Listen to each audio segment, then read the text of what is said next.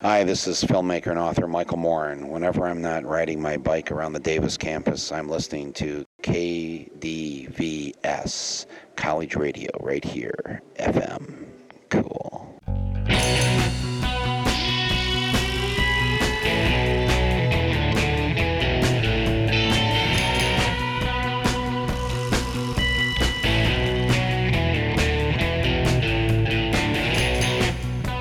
This is Radio Parallax, a slightly different perspective from a slightly different view, with topics that include matters in science, technology, history, politics, current events, and whatever we damn well please. And now the host of Radio Parallax, Douglas Everett.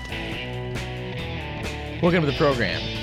On Radio Parallax, we tend to take a broad view on what constitutes public affairs. So we've tended to uh, interview people from the entertainment uh, business, and we've talked to people who are screenwriters, uh, movie makers, etc. We're especially pleased on today's program to have uh, a really very distinguished star of the theater and film, Mr. Eli Wallach, who will be joining us in our second segment to talk about his uh, rather star studded career on the stage and on celluloid. I read that the most uh, most played movie on television after The Wizard of Oz is The Magnificent Seven. In that movie, Eli Wallach plays the bad guy, which they have to hire Yul Brynner, uh, Charles Bronson, Steve McQueen, and four other of the Magnificent Seven to bring down. You probably know him best from the Sergio Leone classic The Good, the Bad, and the Ugly, wherein he again plays the Mexican heavy. If uh, you've seen both those films, and there's a pretty good chance that you have, dear listener, you, you will note that uh, the two bad guys are portrayed very differently by an actor of uh, quite, quite, uh, quite a wide range. Chuck Monroe of Newman Communications uh, sent us an email last summer uh, offering up Eli Wallach in conjunction with the publishing of his book, The Good, the Bad, and me. And it's taken us, uh, well, almost a year to catch up with him, but we finally have done so, and we're looking very forward to speaking with him in segment two. And in our third segment today, we're going to take a look uh, at another film, a rather important film titled An Inconvenient Truth, which is Al Gore's pitch to the nation and the world that we really need to do something about global warming. The movie is getting excellent reviews. As of yesterday, a scientific panel came forward to confirm that the data presented in that movie is indeed accurate. So, we're going to talk a little bit about that in our third segment. On this date in history, which is June 9th in the year 1776, Mission Dolores was founded in San Francisco, California. On the same date in 1854, the U.S. government pays Mexico $10 million for the Gadsden Purchase, which, was, which then acquired the southern parts of Arizona and New Mexico, and if my memory serves me correct, completed the borders of what is today the contiguous lower 48. On this date in 1904, the Prohibition Party met in Indianapolis to nominate the aptly named Silas C. Swallow as its presidential candidate. Without Swallow at the helm, the party's mandate nevertheless became federal law when the 18th Amendment took effect on January 29, 1919. It's interesting how a party or an idea that can start on the, on the political fringe can uh, can nevertheless take over. And we're looking forward in the weeks to come here to speaking with Barry Goldwater's granddaughter about an upcoming um, public television special set to air in the fall. That's going to be interesting. But in our final item on June 29, 1950, and perhaps the biggest upset in soccer history, the United States defeated England in a World Cup game 1 to nothing. America would not win another World Cup game until 1994. At this point, we might like to cite a letter to info at Radio Parallax from Steve, who noted that uh, all they have to do to fix up soccer in America is introduce more play stoppage. He noted that when soccer games are stopped, so the TV audience can see two gangs of men shouting at each other, tastes great, versus less filling, soccer may then take off. We'll see what our sports commentator Sean Minton has to say about that on next week's show. We'd like to also uh, cite another email that was sent to us pointing out which I did not know, that apparently a recent poll of people in the U.S. says that 43% say that immigration to them is a serious problem. Uh, 31% responded by saying, no hablo inglés. Our statistic of the day is 66 to 34. That was the vote by which the U.S. Senate failed by one vote to muster the 60, 67 vote, two thirds majority they needed for passage that would, would have sent this amendment to the states for ratification. To that we say, thank God.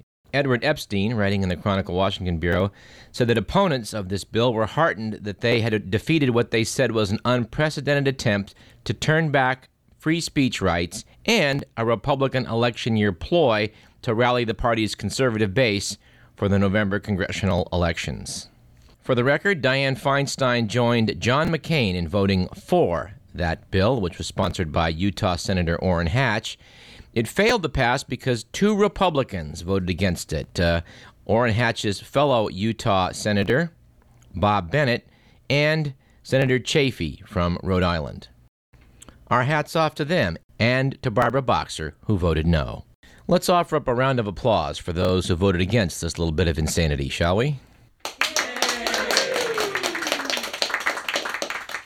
I would like to note that I was uh, driving back from the Bay Area yesterday and uh, was listening to this vast wasteland of right wing radio denouncing the New York Times as you know implying they're just being treasonous for unveiling this uh, this program out there to track international finances allegedly related to terrorism. We'd like to remind our listeners of the fact that just before the September 11th, 2001 attacks on America, there was a spike in put options that came over from Europe on United and American Airlines, indicating strongly that someone had insider knowledge that those two airlines' stock prices were about to take a hit. We remain curious here on Radio Parallax as to why that data has never surfaced. That would be interesting to know, don't you think? And as far as uh, the New York Times committing treason, well, you know, how about this report from someone in the Bush administration? This is a quote from 2001. We've established a foreign terrorist asset tracking center at the Department of the Treasury to identify and investigate the financial infrastructure of the international terrorist networks. It will bring together representatives of the intelligence, law enforcement, and financial regulatory agencies to accomplish its two goals to follow their money so we can find out where they are and to freeze the money to disrupt their actions. We're also working with the friends and allies throughout the world to share information.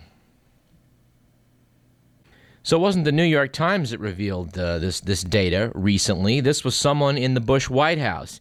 In fact, it was George Bush himself.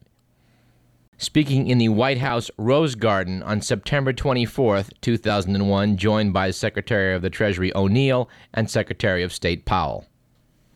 It was interesting. The, the what seems to be an orchestrated campaign by right wing radio uh, talk hosts, at least all the ones I heard yesterday, to uh, to join in a chorus denouncing the liberal media for their their their devious treachery in unveiling that such a program exists.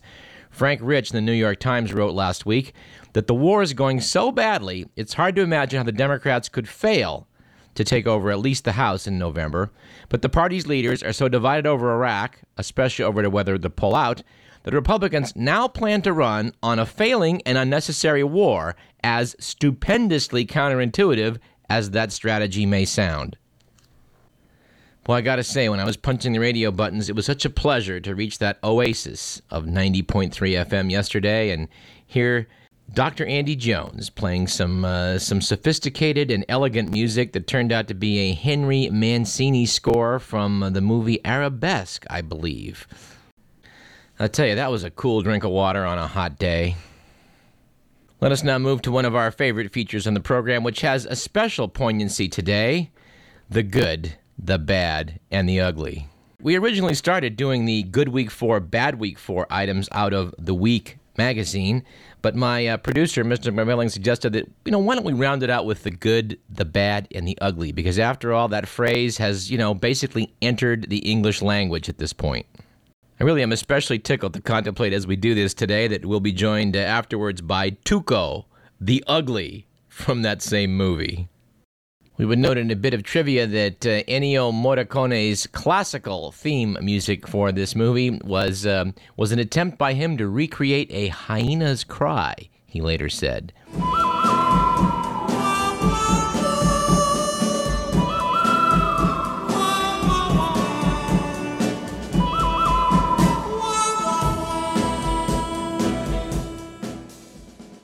According to the Week magazine, last week was a good week for answered prayers after a Polish lake became 30% vodka following a leak at a distillery.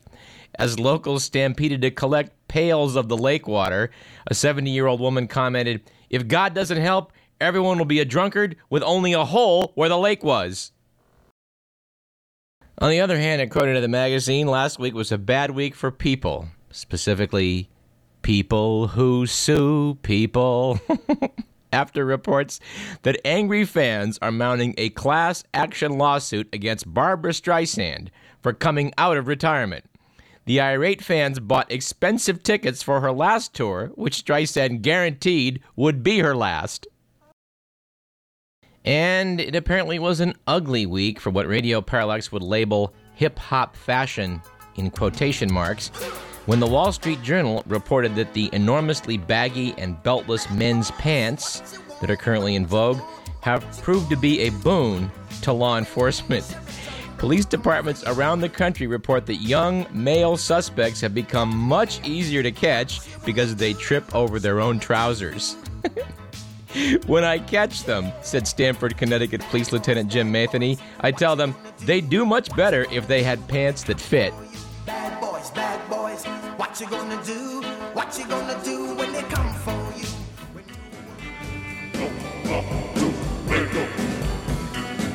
All right, let's go out a little bit early here and spend some extra time talking with a movie legend, Eli Wallach, to follow. You're listening to Radio Parallax. I'm Douglas Everett, and this is KDVS 90.3 FM, Davis, Sacramento.